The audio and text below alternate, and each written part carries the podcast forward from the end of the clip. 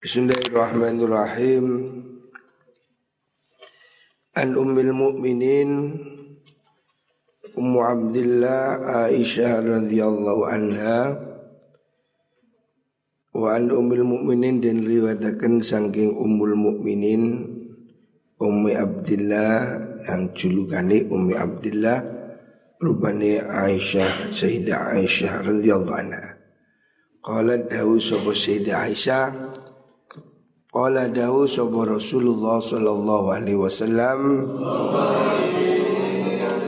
Dawu yaghzu perangan. Sopo jaisul ka'bati Bolo perang. Sopo jaisun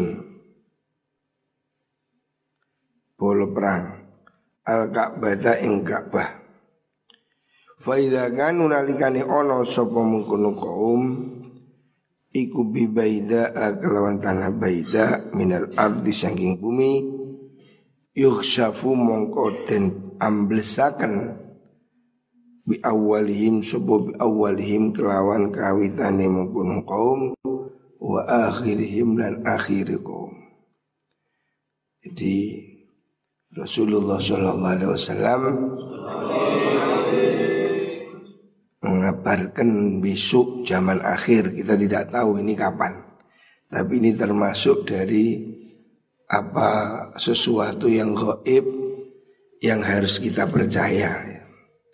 Kanjeng Nabi mengatakan nanti akan ada kaum pasukan yang akan menyerang Ka'bah. Nah, ketika mereka ada di tanah Baida, tanah Baida, suatu tempat terbuka, mungkin di dekat Mekah sana semuanya ditenggelamkan oleh Allah, semuanya diambleskan, diambleskan. Di apa? Jadi semuanya ditelan bumi ya. Apa? Kan kalau Allah menurunkan bencana itu bisa luar biasa ya seperti yang kejadian di Palu itu. Jadi satu desa itu hilang. Tidak ada bekasnya. Jadi tiba-tiba bumi ini membelah dan desa itu jatuh berul menutup. Jadi bersih menjadi lapangan. Jadi Allah kalau menurunkan apa itu cobaan bisa seperti itu. Jadi ini bukan mustahil, sudah ada kejadian kemarin di Palu itu waktu gempa dua tahun yang lalu itu. Itu tiba-tiba bumi pecah. Jadi bumi yang kita injak ini membelah.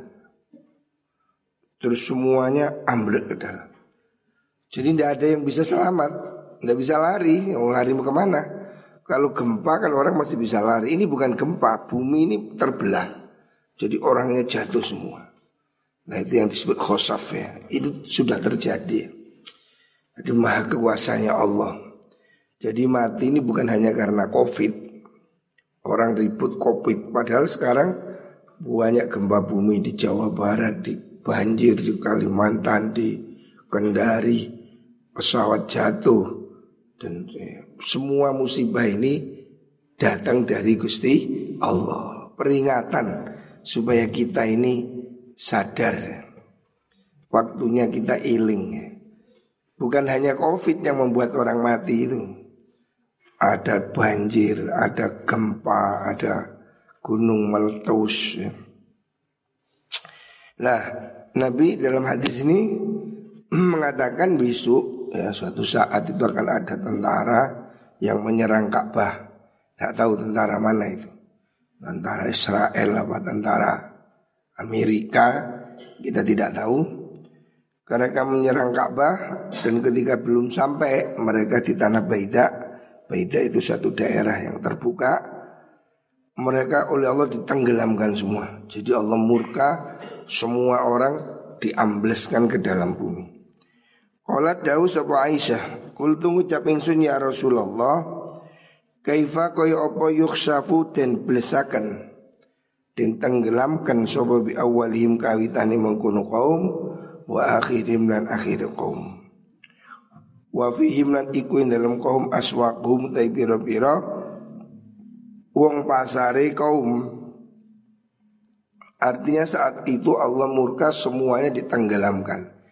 Bukan hanya yang mau menyerang, bukan hanya pasukan, semuanya termasuk pasar-pasar ambles semuanya.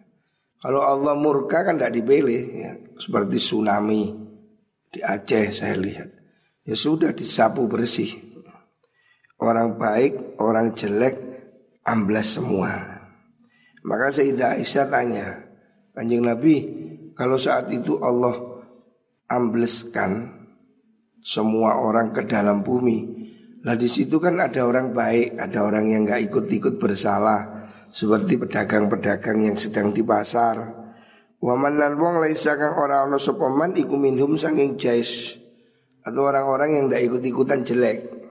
Orang-orang yang tidak ikut menyerang Ka'bah itu semua kan dihancurkan oleh Allah. Kenapa?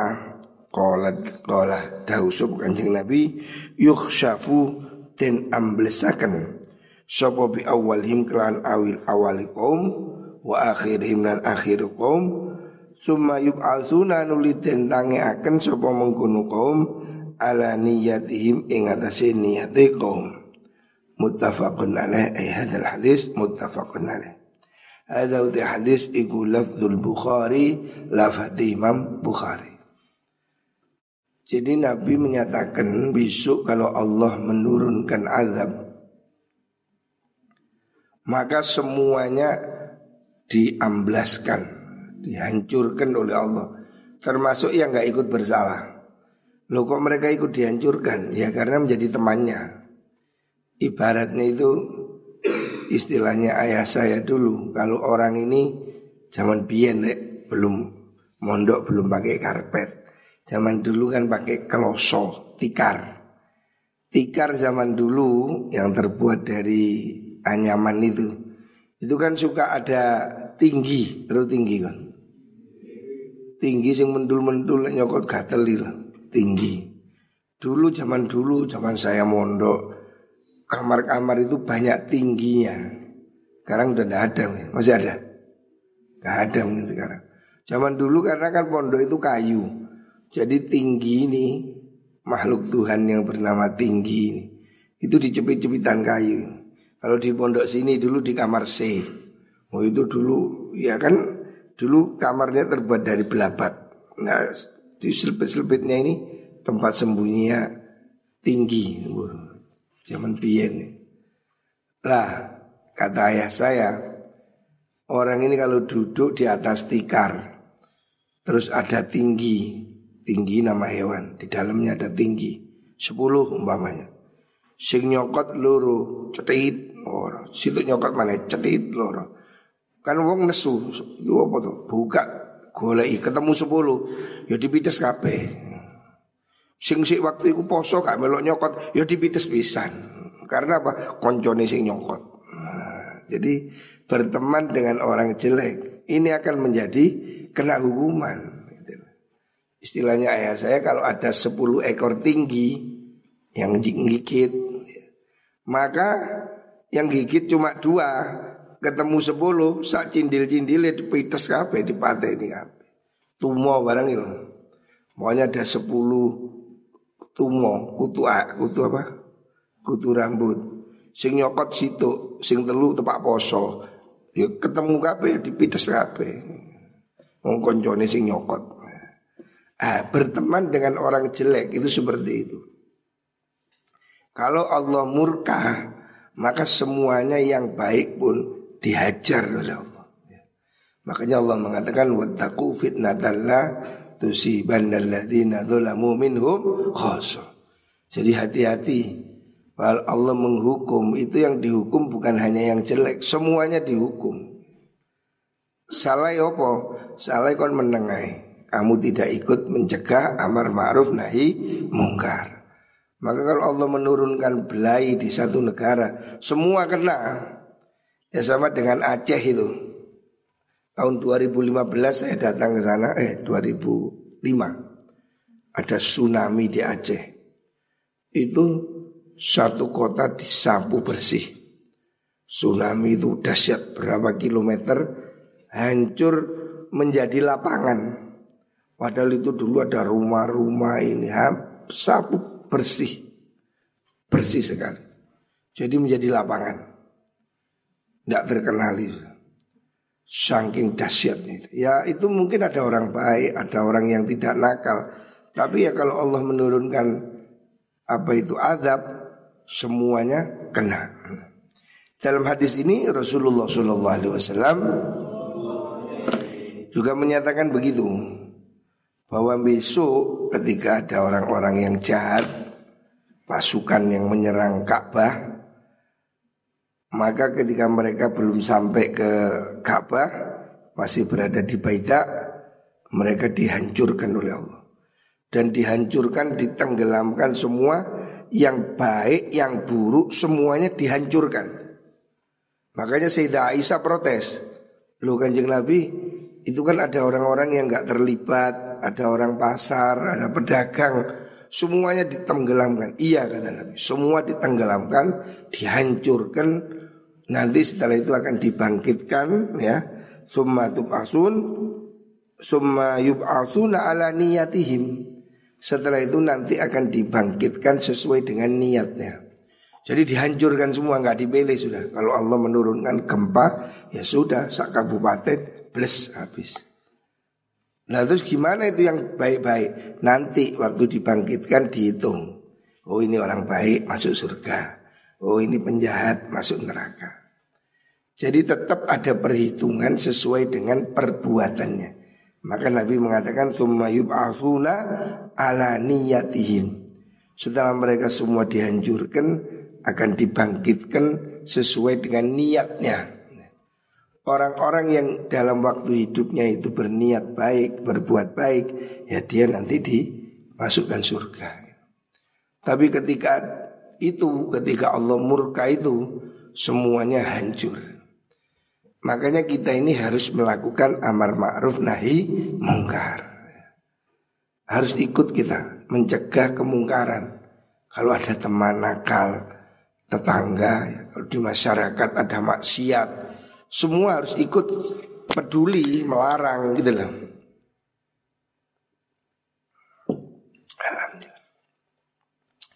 Masyarakat harus ikut peduli kalau ada maksiat, umpamanya di desamu ada orang bikin karaoke, ya cobalah jangan jangan jangan stop karena karaoke ini bukan hanya nyanyi, nyanyi tok ke omai so, ke jeding nyanyi so.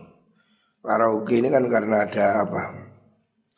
Ada cewek-ceweknya itu loh yang menarik kan di situ. Itu yang membuat orang datang. Lah, ini kan jadi sarang maksiat, tempat minum. Nah, harus dicegah.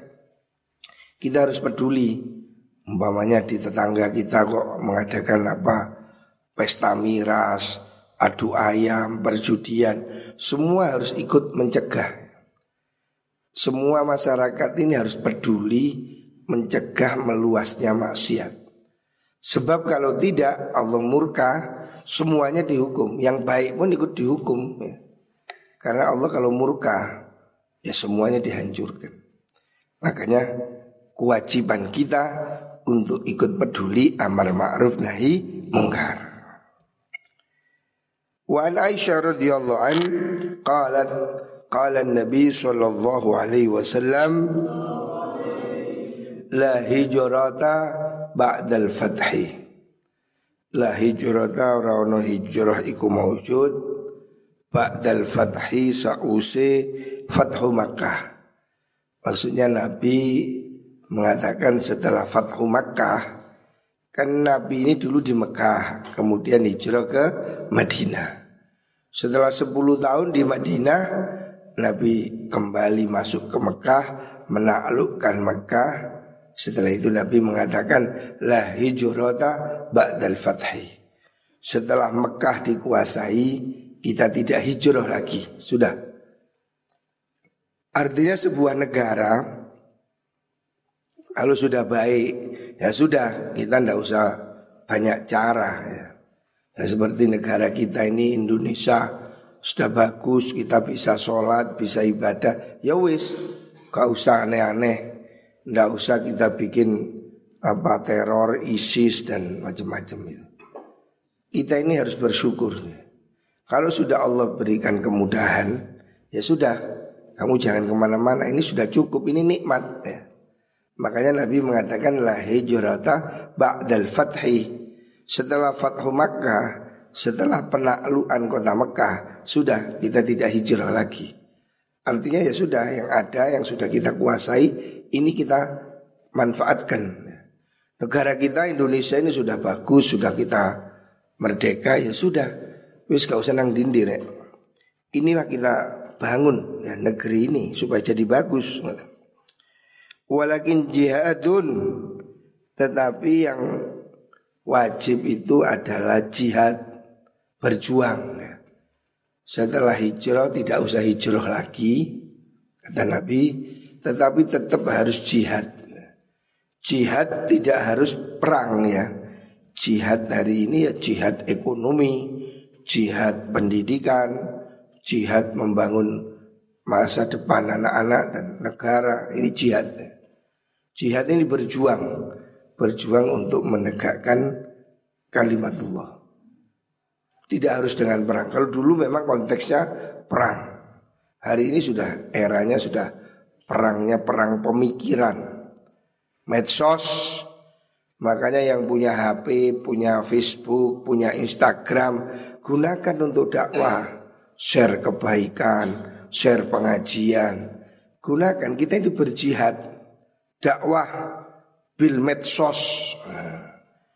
Jangan kamu ikut-ikut nge-share gambar arek wedo, nge-share berita perselingkuhan. Apa itu? Jangan kita menjadi dakwah maksiat. Kita ini tetap punya kewajiban jihad Jihad apa hari ini? Jihad pendidikan, ayo pesantren-pesantren dimajukan.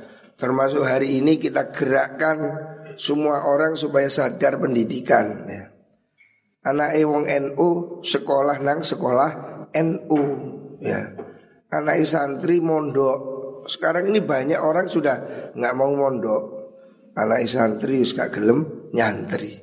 Ini harus kita kampanye. Ya. Semua harus ikut kampanye. Kamu ngajak temanmu, ayo mondok, ayo mondok. Ini jihad membangun generasi. Sebab sebuah daerah kalau tidak ada yang ngaji, tidak ada yang mondok, nanti terus siapa yang akan menghidupkan agama di situ?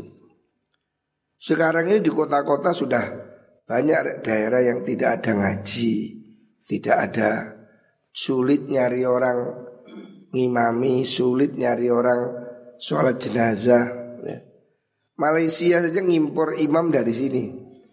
Kalau bulan Ramadan itu beberapa orang dari Indonesia dikirim ke Malaysia jadi imam, termasuk ke Eropa. Jadi harus ada yang ngaji. Makanya hari ini kita dakwah jihad ngajak orang ngaji. Kamu yang punya Facebook, punya Instagram, share gerakan Ayu Mondo, gerakan apa ini namanya sekolah-sekolah Islam. Lah kalau orang Islam nggak sekolah di sekolah Islam, terus sopo yang di sekolah? Ini harus ada kesadaran dibangun. Ini bagian dari jihad. Ya. Waniyatul niat. Sekarang kita ini harus jihad dan niat. Maksudnya niat untuk berbuat baik ya. Setiap hari niat menjadi baik ya. Setiap hari kita harus perbaharui niat. Niat hidup lebih baik ya. Niat hari ini tidak nakal Niat hari ini tidak melanggar gitu loh. Hidupkan pikiran positif. Niat tok oleh ganjaran. Hari ini saya niat tidak melanggar. Hari ini saya niat tidak nakal Niat jadi baik. Setiap hari niat sudah dapat pahala. Wa izastunfirtum Wa idastun firtum lan nalikani den pelayu akan siro Maksudnya den pelayu akan siro itu Kalau kamu digerakkan Kalau ada komando untuk jihad Ya fanfiru Mengkodo melayu siro Artinya kalau ada komando panggilan perjuangan Ya kita harus menyambut Jangan lari Musuh jangan dicari, kalau ketemu jangan lari. Nah kita hari ini ya tetap siaga.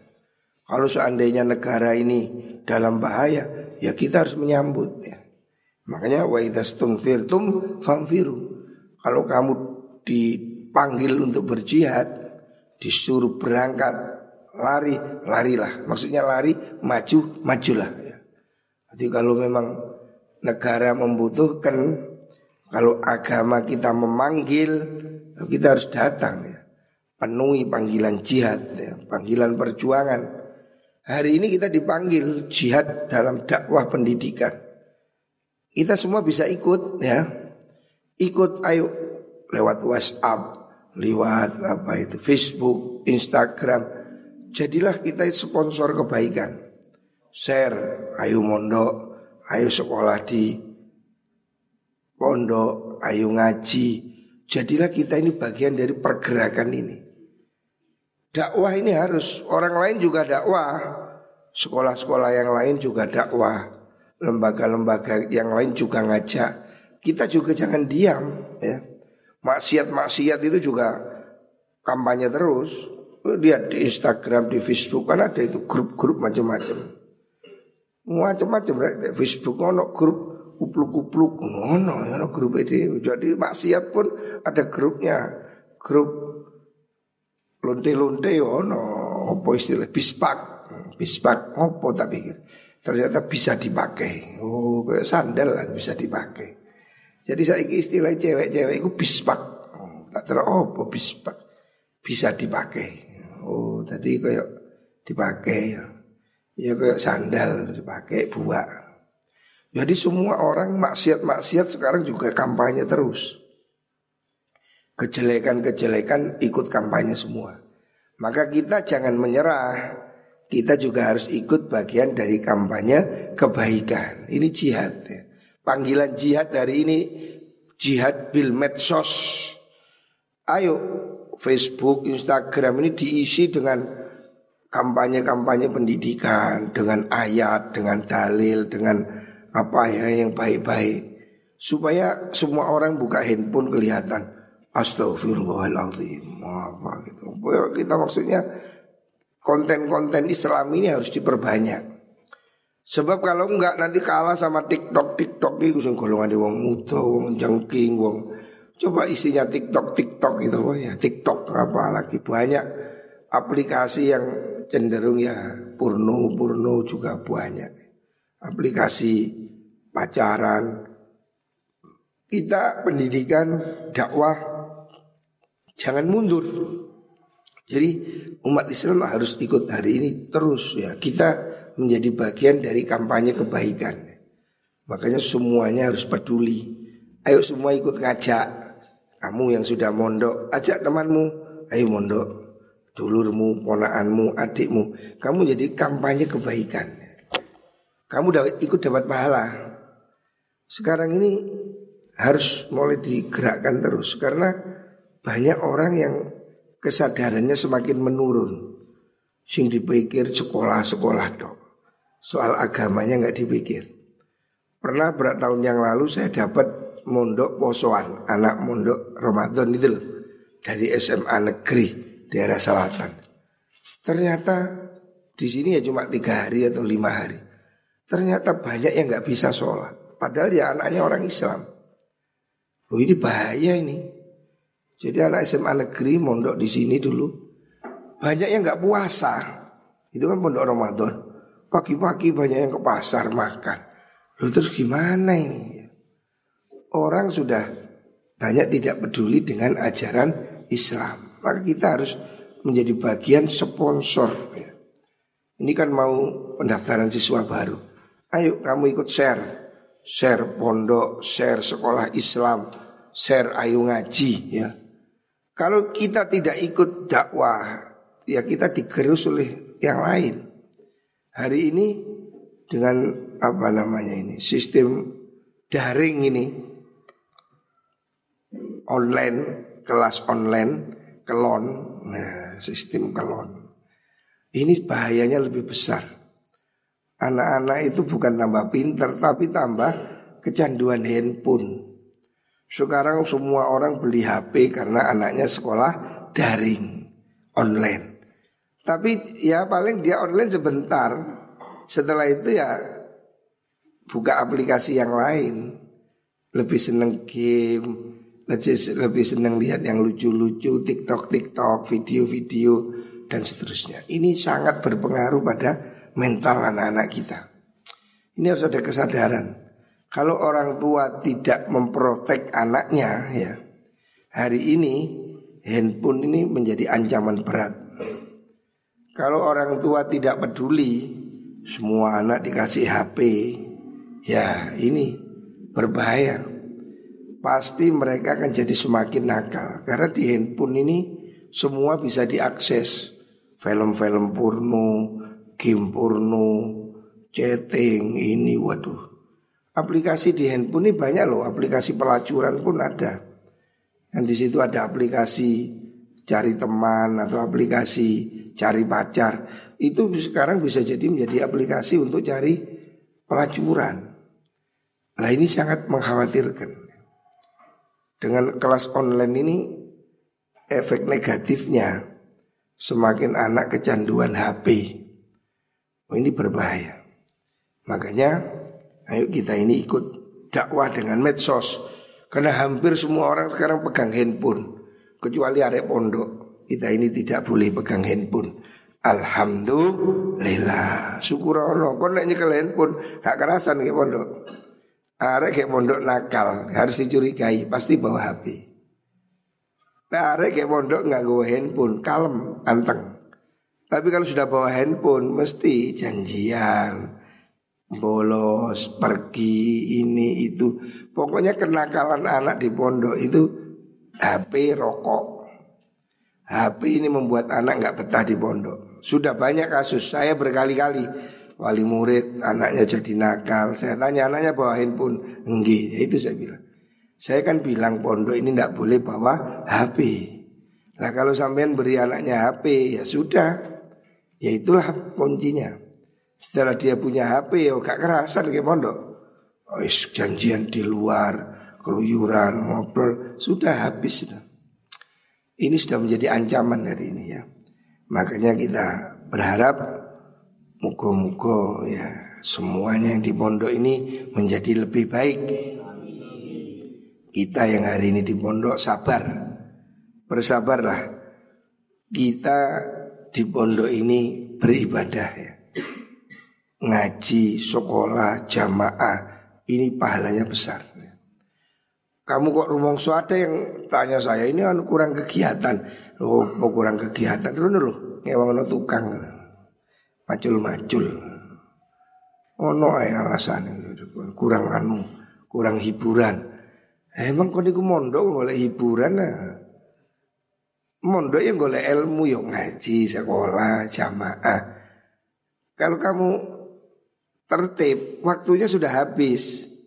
Subuh, sebelum subuh bangun tahajud, jamaah subuh, habis subuh ngaji, setelah itu langsung sarapan sekolah, sekolah zuhur selesai jamaah, ngantuk kan, turu, asar bangun ngaji, makan sore, maghrib ngaji, isya, dinia, tidur, waktunya sudah habis. Kok si ono anu kurang kegiatan? Oh, maksudnya kurang kegiatan?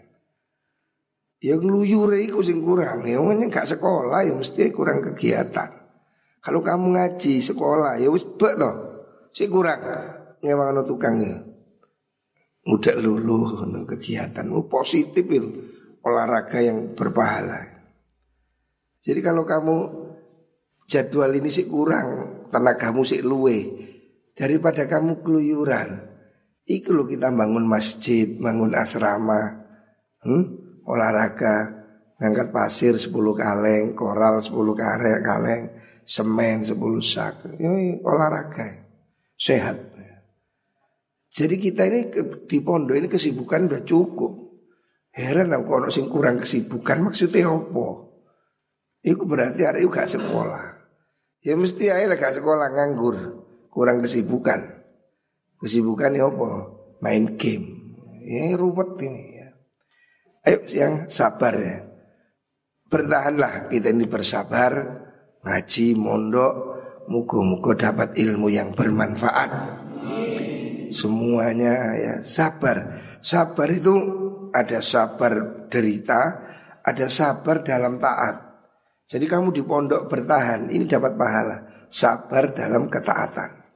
Sabar tidak berbuat maksiat. Ini pasti ada pahalanya dan insya Allah kita berharap semuanya menjadi orang yang soleh, solihah, yang bermanfaat. Amin Allahumma amin.